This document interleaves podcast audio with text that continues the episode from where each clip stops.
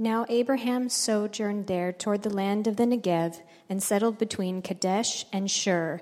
Then he sojourned in Gerar. Abraham said of Sarah his wife, She is my sister. So Abimelech, king of Gerar, sent and took Sarah. But God came to Abimelech in a dream of the night and said to him, Behold, you are a dead man because of the woman who you have, whom you have taken, for she is married. Now Abimelech had not come near her, and he said, Lord, will you slay a nation even though blameless? Did he not himself say to me, She is my sister? And she herself said, He is my brother. In the integrity of my heart and the innocence of my hands I have done this. Then God said to him in the dream, Yes, I know that in the integrity of your heart you have done this, and I also kept you from sinning against me. Therefore, I did not let you touch her. Now, therefore, restore the man's wife, for he is a prophet, and he will pray for you, and you will live. But if you do not restore her, know that you shall surely die, you and all who are yours. So Abimelech arose early in the morning and called all his servants and told all these things in their hearing, and the men were greatly frightened. Then Abimelech called Abraham and said to him, What have you done to us, and how have I sinned against you, that you have brought on me and on my kingdom a great sin? You have done to me things that ought not to be done. And Abimelech said to Abraham, What have you encountered that you have done this thing?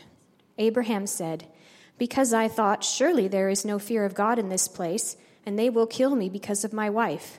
Besides, she actually is my sister, the daughter of my mother, excuse me, the daughter of my father, but not the daughter of my mother. And she became my wife. And it came about, when God caused me to wander from my father's house, that I said to her, This is the kindness which you will show to me. Everywhere we go, say of me, He is my brother. Abimelech then took sheep and oxen and male and female servants and gave them to Abraham and restored his wife Sarah to him. Abimelech said, Behold, my land is before you, settle wherever you please. To Sarah he said, Behold, I have given your brother a thousand pieces of silver. Behold, it is your vindication before all who are with you, and before all men you are cleared. Abraham prayed to God, and God healed Abimelech and his wife and his maids, so that they bore children. For the Lord had closed fast all the wombs of the household of Abimelech because of Sarah, Abraham's wife. Then the Lord took note of Sarah as he had said, and the Lord did for Sarah as he had promised.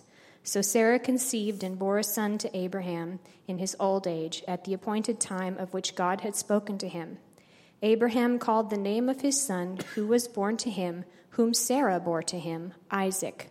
Then Abraham circumcised his son Isaac when he was eight days old, as God had commanded him. Now Abraham was 100 years old when his son Isaac was born to him. Sarah said, God has made laughter for me. Everyone who hears will laugh with me. And she said, Who would have said to Abraham that Sarah would nurse children? Yet I have borne him a son in his old age. The child grew and was weaned, and Abraham made a great feast on the day that Isaac was weaned. Please be seated.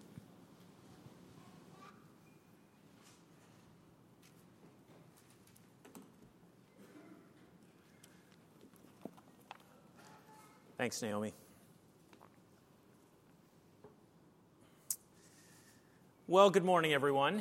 Um, great to have you here at Reliance this morning. My name's Adam, in case you're new here. Well, actually, it's Adam whether you're new here or not. But um, my name is Adam, and um, I'm one of the pastors here. And um, Jacob is our lead pastor, and he actually has this uh, really neat opportunity this weekend. He's up at um, speaking at the church in Spokane where he grew up, and so they invited him to come as a guest speaker for a morning. But um, anyway, delighted to be here with you today. Um, before we get started um, with the message, um, it's my great privilege to introduce to you some of our newest members. And so, if I could call up here to the stage um, Zita Brashear and Sherma Billing, and um, also Emily Bonus and Nathan Bonus. Come on up. Great to have you guys here. Um, you can come right up here. Yep onto the actual stage. Um, come on over, ladies. Thank you so much. Um, so, we do membership here as a way of uh, really having a formal declaration or formal conversation, if you will. Her last name is Stillings. Stillings, I'm sorry. I wrote your name down wrong. I'm sorry. um, so we have uh, membership as a, a, kind of a formal statement of our commitment to one another that we want to love each other well as um, fellow believers in Christ. And so um, it is it's my great honor to introduce these folks to you. I accidentally said Sherma's last name wrong. It's Stillings. And so um, we're delighted to have you guys here. Um, as part of this, um, I'll ask a few questions and you guys can simply respond together. Um, but, but real quickly, Emily and Nathan are my kids, and this is fun. Um, they are adults now. They've decided that they actually like church. For this, I'm delighted. And so um, they are becoming formal members today, so that's pretty cool.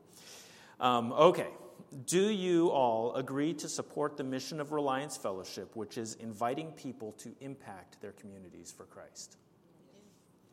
And having already embraced the gospel of Jesus Christ, will you commit to remaining in vital fellowship with Christ and his people, and to openly express your faith in Christ through worship, obedience, and evangelism? And finally, will you allow the members of Reliance Fellowship to speak into your life, encouraging you to walk in a manner worthy of what Christ has called you to? Okay. And now, for y'all. If you're a member of Reliance Fellowship, will you care for these new members, loving them as a family, holding them accountable to God's word, and pursuing their growth in Christ? Yes. I heard some yeses. Yes. Okay, good. Um, so after church, I would just encourage you guys to come up, and if you don't know them already, say hi, introduce yourself. Um, we're delighted to have them as part of Reliance and as members. And so um, let me pray for you guys if I could.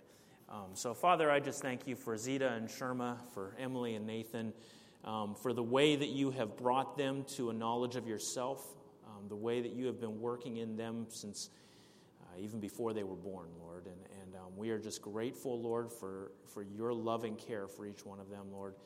And thank you now that you've um, uh, once again brought them into this community, Lord, and um, given us the opportunity to know and love them.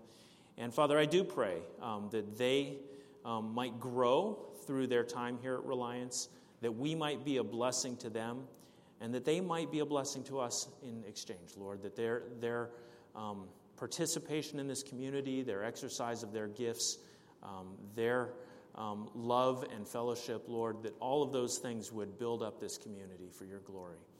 And Father, we love you, and we just pray all these things in Jesus' name. Amen. All right, thanks, guys. Let's give them a hand.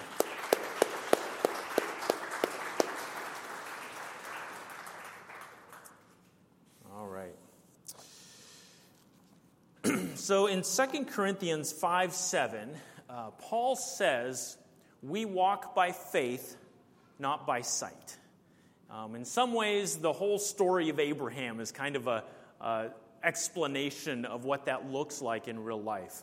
Um, we walk by faith, not by sight. And it's an interesting contrast.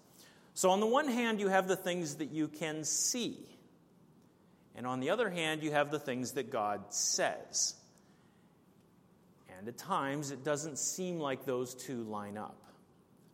Um, so, Paul in 2 Corinthians 5 7 tells us that if given the option, we should walk by faith, not by sight. Trust God over and above even your own perceptions of reality. Trust the Lord. Um, that's really what the story today is all about, um, what we're going to be looking at. Um, can we trust God to do what He promises even if it looks impossible.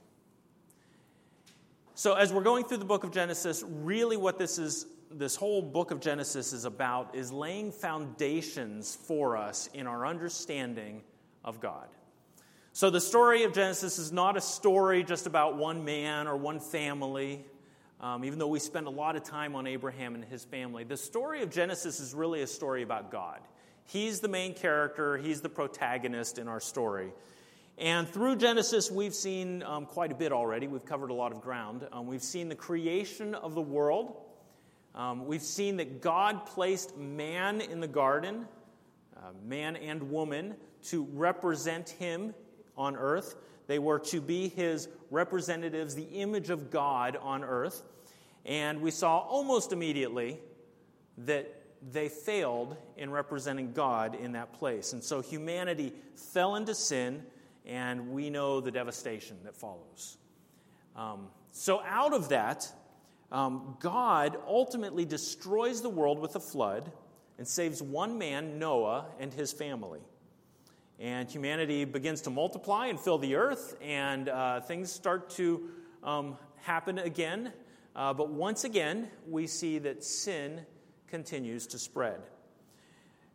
And so God chooses one man and his family, Abraham and his family, to bring a blessing, not just to this family, but to all the families of the earth.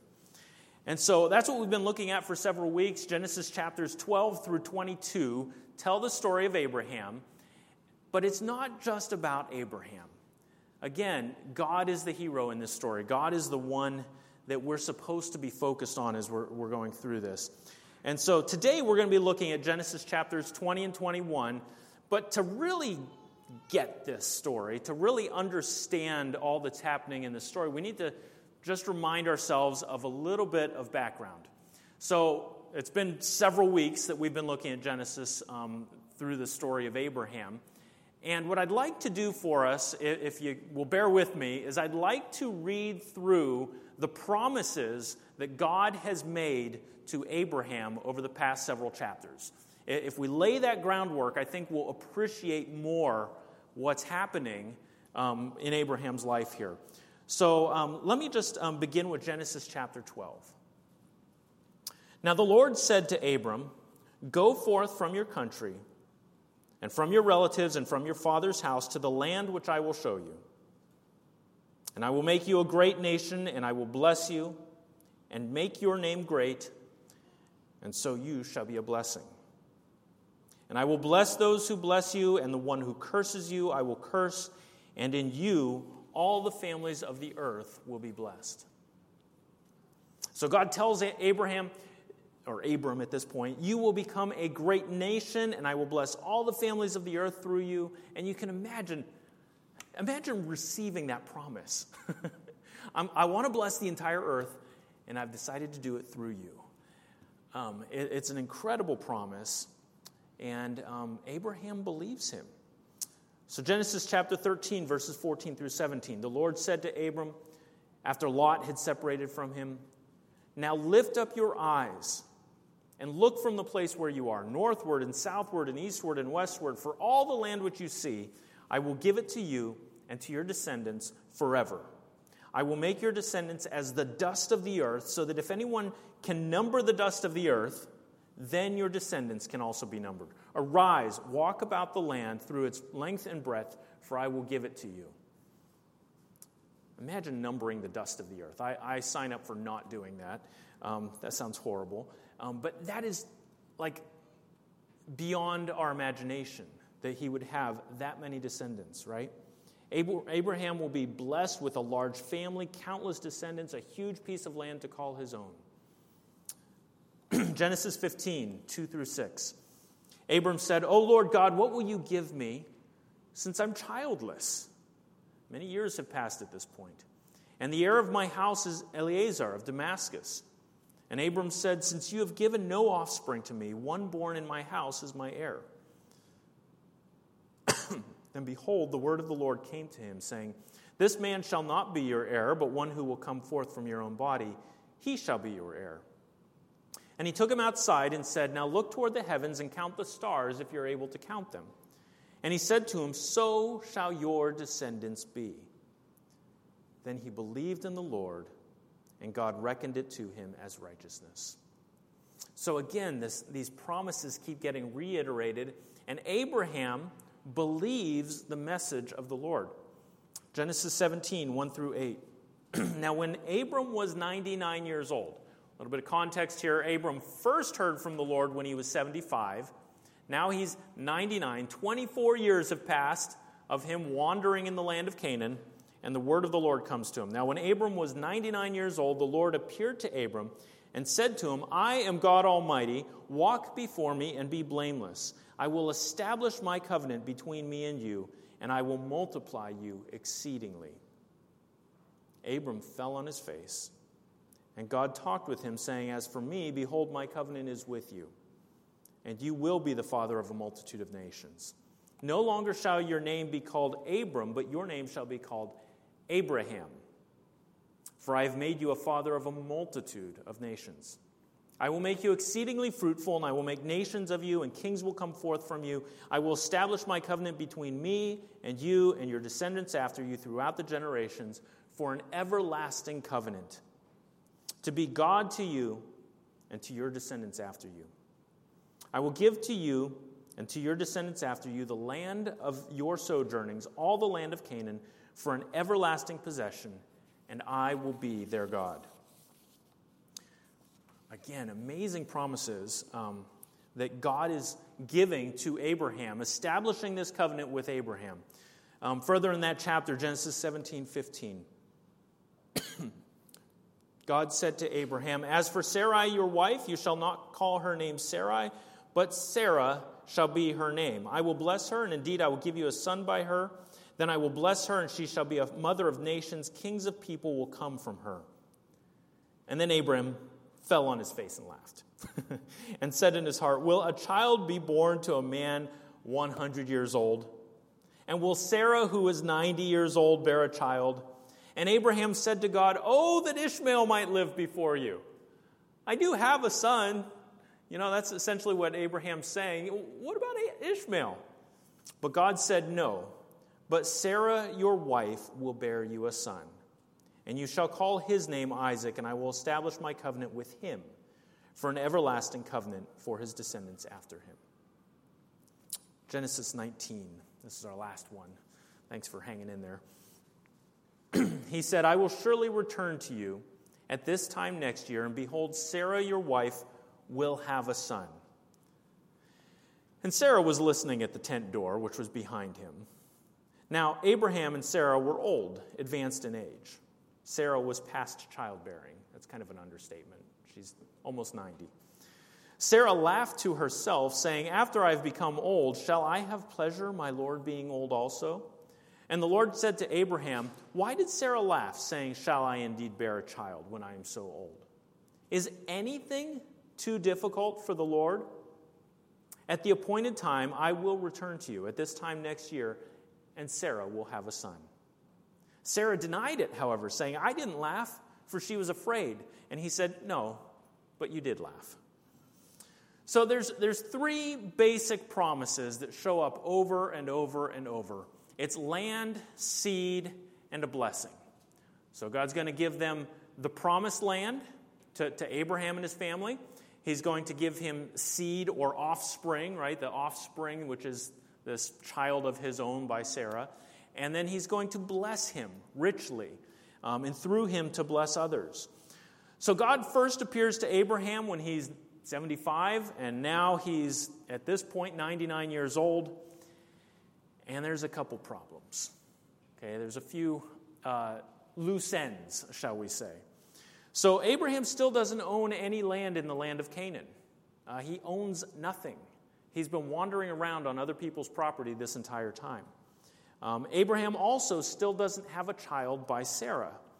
And um, not, so, so it's kind of twofold problem, right? One is that she's at this point 90 years old. It's, the other problem is she has been barren her entire life. She was never able to bear children.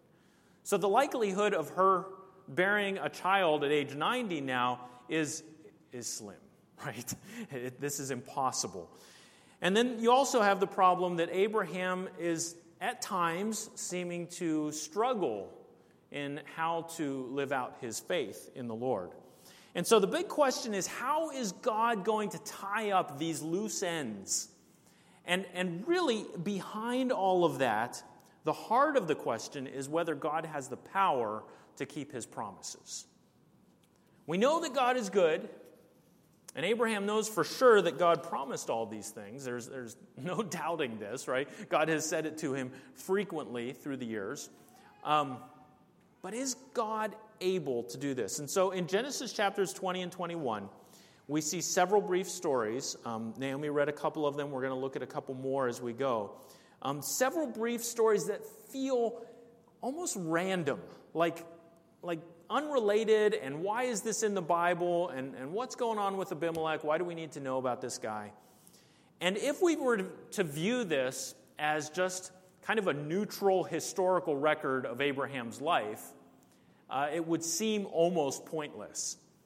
But if we view this through the lens of the, the covenant that God has made with Abraham, the promises he, that he has made, we understand that through the course of these chapters, Abraham begins with none of these blessings really realized in his life. And at the end of chapter 21, he has land, seed, and a blessing.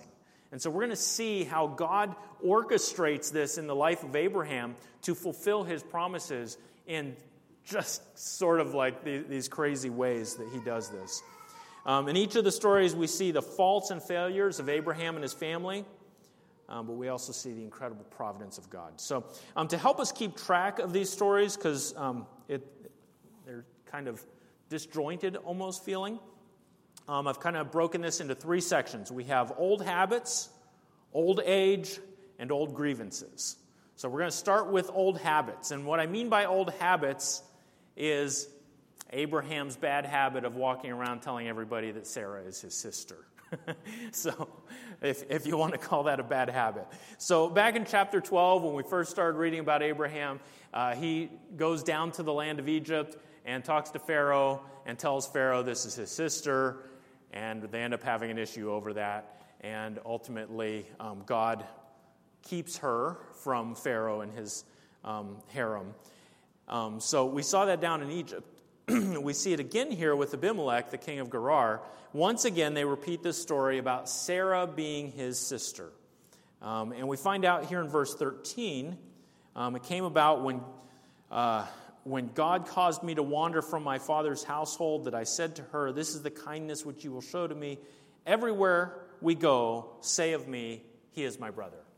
So this was kind of their habit. This is like, like we only get two instances of this. We, we see it in Egypt, we see it here um, with Abimelech.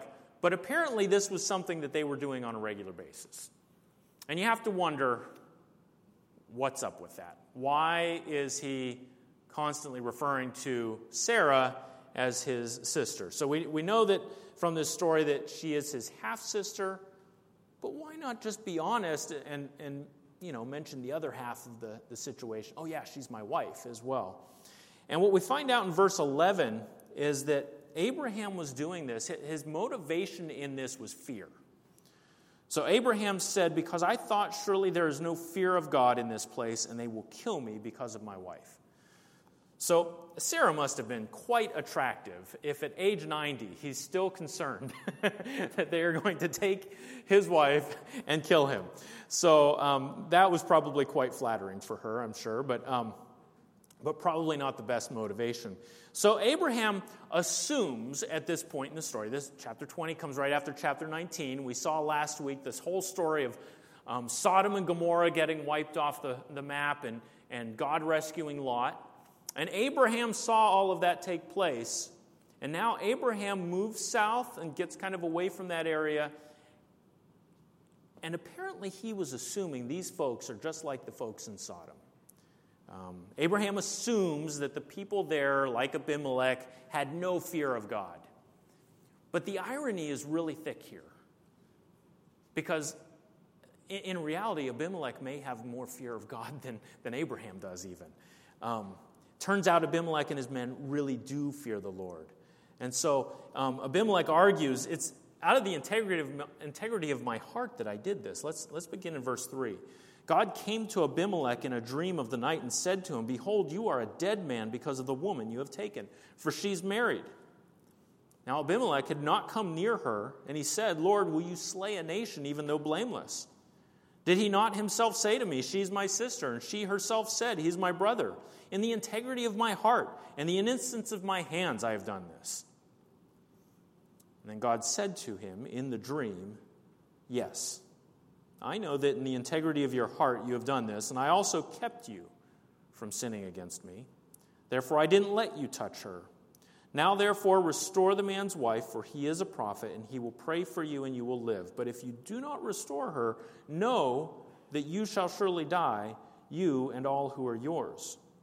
So Abimelech arose early in the morning and called all his servants and told all these things in their hearing, and the men were greatly frightened. And then Abimelech called Abraham and said to him, What have you done to us? And how have I sinned against you that you have brought on me and on my kingdom a great sin? You have done to me things that ought not to be done. So, in contrast with Abimelech, who clearly fears the Lord, right? He and his men are greatly frightened at this message from the Lord. You have Abraham, who has been hearing these promises over and over of what God was going to do for him. And in fear of the situation, Abraham is, is now, you know, essentially taking things into his own hands. He's, he's lying, he's deceiving in an attempt to preserve himself in this situation. So, why doesn't Abraham trust the promises of God to bless him? I think that's a, an important question for us to ask because I think there might be some overlap with us. Why doesn't Abraham trust the promises of God to bless him? Um, I, th- I think Abraham has been living, well, at this point, for 24 years in this difficult tension between faith and sight. He hears the message of God. He trusts and believes the message of God. We, we know that because God counted it as righteousness to him. But he's almost 100 years old. and at some point, you have to say, Lord, I, I don't see how this is going to work. I, I, just can't see it happening. Um, when God says, You're going to have a child by Sarah, they both laugh. Why? Because how's that going to happen? So Abraham wants, wants to walk by faith, but it's hard.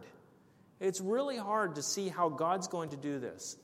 The good news in the midst of this is that the blessing is rooted in the faithfulness of God, not in the faith of Abraham. Right? Even if Abraham stumbles along, even if, if Abraham's faith isn't amazing, the blessing of God is going to occur not because of Abraham's faith, but because of God who is faithful. And that's really important for us. Our faith may waver at times, we, we may doubt the good promises of God, but His power is not limited by the size of your faith. Nothing is impossible for God. He will accomplish His good plan, even when we don't think He will. God will accomplish his purposes. Um, there's one, one more really important aspect of this story, um, and that is that uh, it's really important that Abimelech stay away from Sarah. Um, otherwise, there might be doubts as to where this child came from. And so, in order to make sure there's no confusion, um, God does several things. God apparently makes Abimelech sick, because later in verse 17, we find out that God healed Abimelech.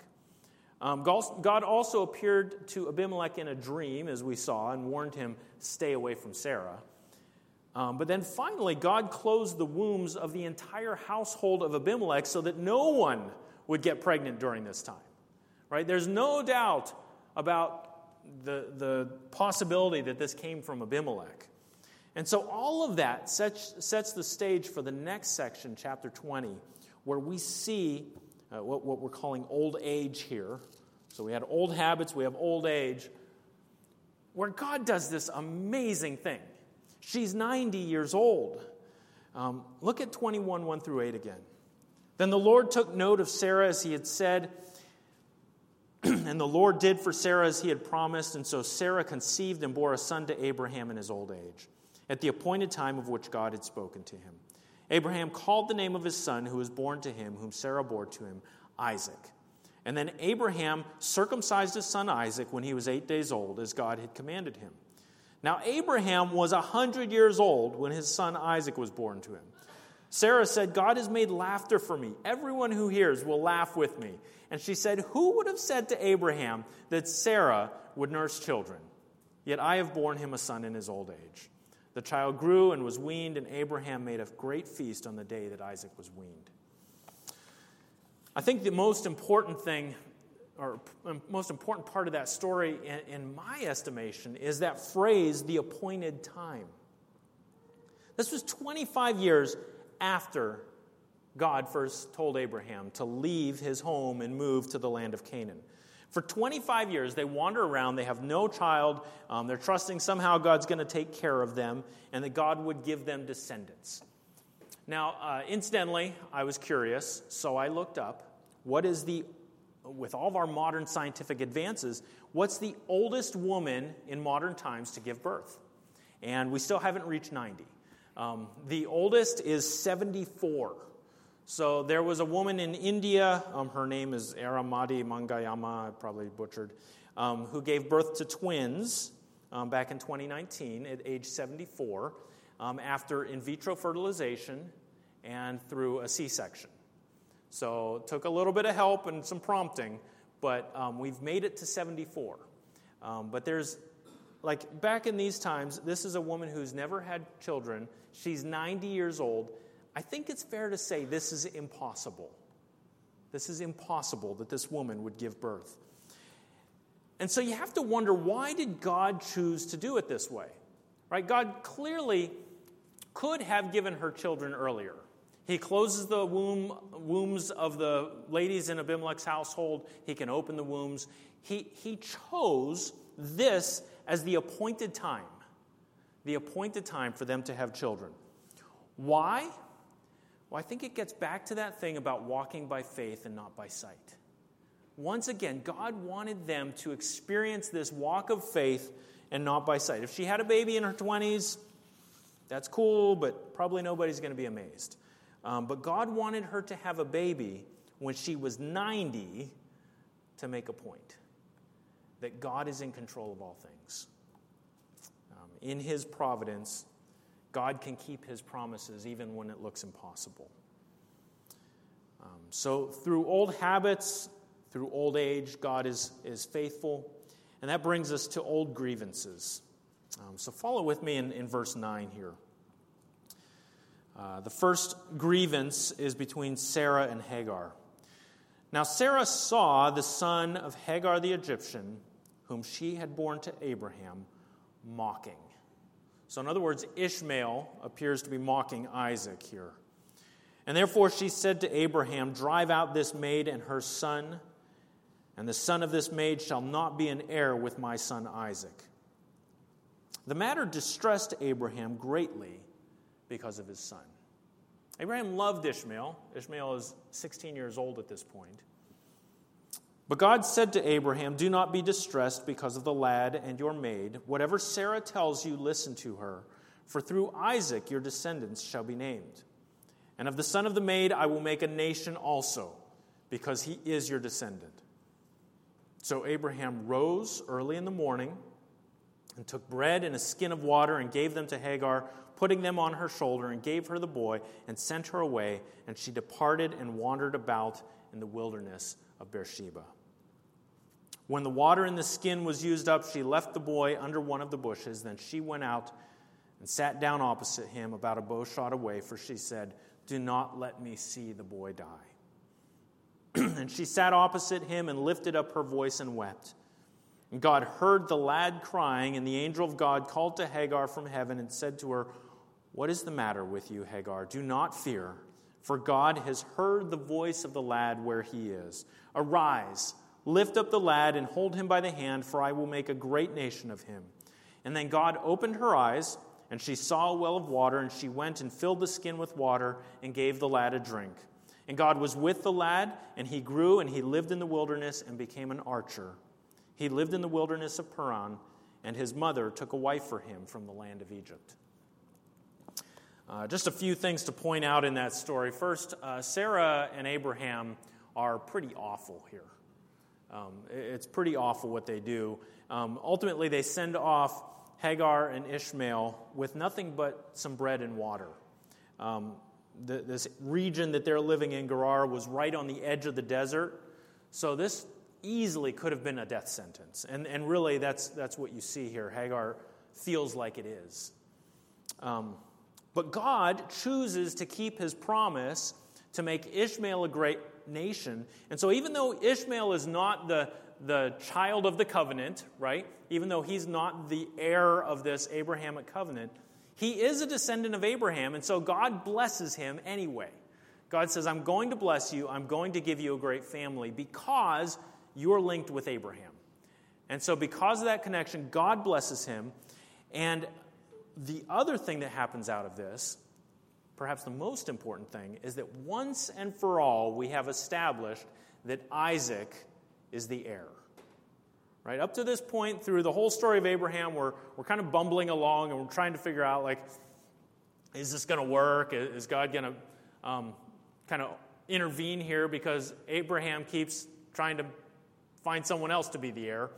And finally, it's clear Isaac is the one. Um, the second example of old grievances is the end of this chapter, verse 22. And it came about at that time that Abimelech and Phicol, the commander of his army, spoke to Abraham, saying, God is with you in all that you do. Now, therefore, swear to me here by God that you will not deal falsely with me, or with my offspring, or with my posterity, but according to the kindness that I have shown to you, you shall show to me into the land in which you have sojourned. Abraham said, I swear it. But Abraham complained to Abimelech because of the well of water which the servants of Abimelech had seized. And Abimelech said, I do not know who has done this thing. You didn't tell me, nor have I heard, or, nor did I hear of it until today. Abraham took sheep and oxen and gave them to Abimelech, and the two of them made a covenant. And then Abraham set seven ewe lambs of the flock by themselves.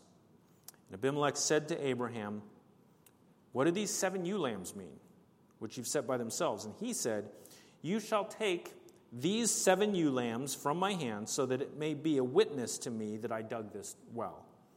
Therefore, he called that place Beersheba, because there the two of them took an oath. So he made a covenant at Beersheba, and Abimelech and Phicol, the commander of his army, arose and returned to the land of the Philistines. Abraham planted a tamarisk tree at Beersheba, and there he called on the name of the Lord, the everlasting God. And Abraham sojourned in the land of the Philistines for many days. Um, Beersheba, incidentally, um, the, the word Shiva can be seven or it can be oath. It, it, it, sounds very, very similar there. And so it could be that he is doing a play on words here. I'm going to make an oath for you, the oath of seven, and here's seven lambs, and in exchange, you'll let me keep this well as mine. Um, what, what's amazing again in this story is that Abimelech again shows faith in the Lord, faith in what God is doing. Um, he, he makes this statement to Abraham God is with you in all that you do. And that's pretty extraordinary the way their interactions have gone up to this point, right? Um, Abraham has been guilty of telling half truths about his half sister. And at this point, um, despite some deceit there and, and all that, Abimelech knows that God is with Abraham. Um, Abimelech seems to, in some ways, almost believe the Abrahamic blessing more than Abraham does. Abimelech's confident in what God is doing through this man, and so he settles accounts with Abraham, and he allows him to keep this well. And um, in the previous chapter, Abimelech had, had told him, You can go, you can wander about the land, you can live anywhere. Abraham goes out, digs a well. Abimelech's servants come along and say, ah, You're digging on our land, that's our well. And um, ultimately, Abimelech says, No, you can, you can keep that. And so, the amazing thing at the conclusion of this, you know, you have these seemingly unrelated stories, right? You've got this thing about the sister, and you've got Abraham and, and uh, Sarah who are really old at this point. You've got this, this situation with the well and, and chasing off Ishmael, and all these seemingly unrelated stories. But at the end of this, Abraham has land seed, and a blessing. Um, in chapter 20, Abimelech says, Behold, my land is before you, settle wherever you please. And now Abraham also has a well and essentially a little settlement. He's, he's got Beersheba, that's his, his place. And he's planted a tree, he's dug a well, he can settle here and call it home. He has Isaac, his son, who God supernaturally intervened and provided for him. And we see that God is blessing Abraham to the extent that even, even foreigners are able to see that. And so, in the midst of this kind of messiness of Abraham and Sarah's life, God accomplishes his promises. God's the hero in the story, God's our protagonist. He's the one who does this. So, as we think about this, this was a story that took place 4,000 years ago. Okay, so um, about a thousand years after Abraham, you have King David. About a thousand years after that, you have Jesus. And it's been 2,000 years for us. So we're looking at 4,000 years of history. So the question is does this situation have anything to do with us? And I would argue it has everything to do with us. Um, because the question for us is the exact same as the question for Abraham Will we walk by faith and not by sight? Um, how do we go about doing that? What does it look like to live by faith and not by sight? I think the first thing that we need to do is we need to know the promises of God, just like Abraham knew the promises of God. I, I, reviewed those promises so you could see, like, God had told this to Abraham over and over. There, there was no confusion in his mind what the promise was. Um, and I think that's important for us as well. So consider the promises that God has given to us. God has promised us forgiveness. He has promised us adoption as His children. He has promised His presence to us, that He will never leave us or forsake us. He's promised His Holy Spirit in us, empowering us to live for Him. He's promised us eternal life. And the list could go on. Um, really, the whole New Testament is full of examples of God's promises to us of what He will provide. And so I would encourage you, this would be a fun little study exercise. Next time you're reading through the New Testament, keep a little journal on the side and start recording the promises that God makes to us in the New Testament. Now, I say the New Testament because in the Old Testament, some of the promises were specific to Israel, right? God has not promised you ownership of the land of Canaan. God promised that to Abraham. But God has made specific promises to you throughout the New Testament. So I think the first thing is we got to know what God's word says. What is it that God has told us? Um, the second thing is to remember God's track record. He is really good at keeping his promises. Um, he, he is always faithful in that. And so, really, that's what chapters 20 and 21 show us in Genesis is that God can keep his promises, even when it looks impossible. Um, in the New Testament, we have, we have more examples of this. Uh, so, God had promised that, that the Messiah would be born of a virgin, and he was. We have the virgin birth. Uh, Jesus went around telling people that he would die and on the third day rise again, and he did. Um, God promised to provide us salvation from our sins, and He did. And so we see these examples where God did what looked like, I mean, frankly, impossible. How's that ever going to happen? And yet God keeps His promises. And so I, I think it's really important not only to know the promises of God, but to know His track record. God is so, so faithful. Um, a third thing that I think, just frankly, is really helpful is to remember what happens when you don't trust the Lord. So, um, Abraham's story is a great example of this. Um, Isaac was always going to be the one who receives the blessing. That wasn't plan B. It wasn't like God somewhere along the way decided, you know what? Let's give Sarah a boy. No, that was the plan all along. But Abraham and Sarah had a hard time waiting. And you can understand. I mean, they were, they were getting up there in years, but they had a hard time trusting the Lord. And so instead of trusting the Lord, they took matters into their own hands. But imagine what a smooth journey it would have been if they hadn't. Right? Uh, you, you, can imagine, um, thinking back, Abraham slept with Hagar, spends the next 16 years with some conflict in his home. Imagine the tensions in that home. That would have not been fun. Yeah, but you made me do it. No, but you, you know, it would have been horrible. They could have had 16 years of peace, waiting on the Lord. Um, When we take matters into our own hands, when we decide that we know better than God, it never goes well. And so, not only knowing the promises, not only knowing his track record, but also knowing the consequences. Like when, when we do things our own way, when we don't wait on the Lord, it does not go well. And you guys can think of examples of this, right? There, there are so many examples. My marriage is so bad, you don't understand. It isn't. I love my wife. But you can imagine being in that situation. My marriage is so bad, you don't understand. I have to get out of this. What if God wants you to stay? What if God has plans to redeem? Or you don't understand my finances, they're so bad. That's why I cheated on my taxes. I don't know, whatever. But you can think of examples where we are prone or tempted to want to take a shortcut, and it's not right. It's not right. Um, there was a time in our life where um, we had a house in Colorado that we were renting out, and um, we got in this situation when the housing market crashed that we were upside down in this property. We, we owed more than we could have possibly gotten out of it um, by tens of thousands of dollars. And we had friends tell us that we should declare bankruptcy and get out of it um, Christian friends told us to declare bankruptcy and get out of it. But I felt conviction by the Lord not to do that. And there was a passage in the Psalms that talks about, um, about what happens uh, or, or, about bankruptcy being a, a, bad thing. And so I decided not to do that. Um, ultimately, it was, a, it was a weird, crazy step of faith to keep that house and continue renting it out because it was super inconvenient for many years. And ultimately, God blessed us from that. But it took years of waiting on the Lord. Um, when we don't wait on the Lord, life is harder. It's just harder.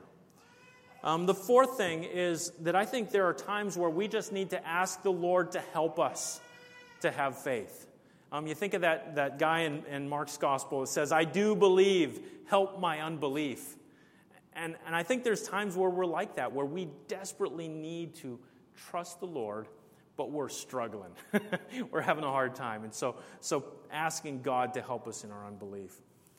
Um, the point of this whole story, all these unrelated little incidents here in Genesis, is that God is powerful and God is faithful to the end. And in his providence, God can keep his promises. So 4,000 years have passed, but God has not changed. God is still good.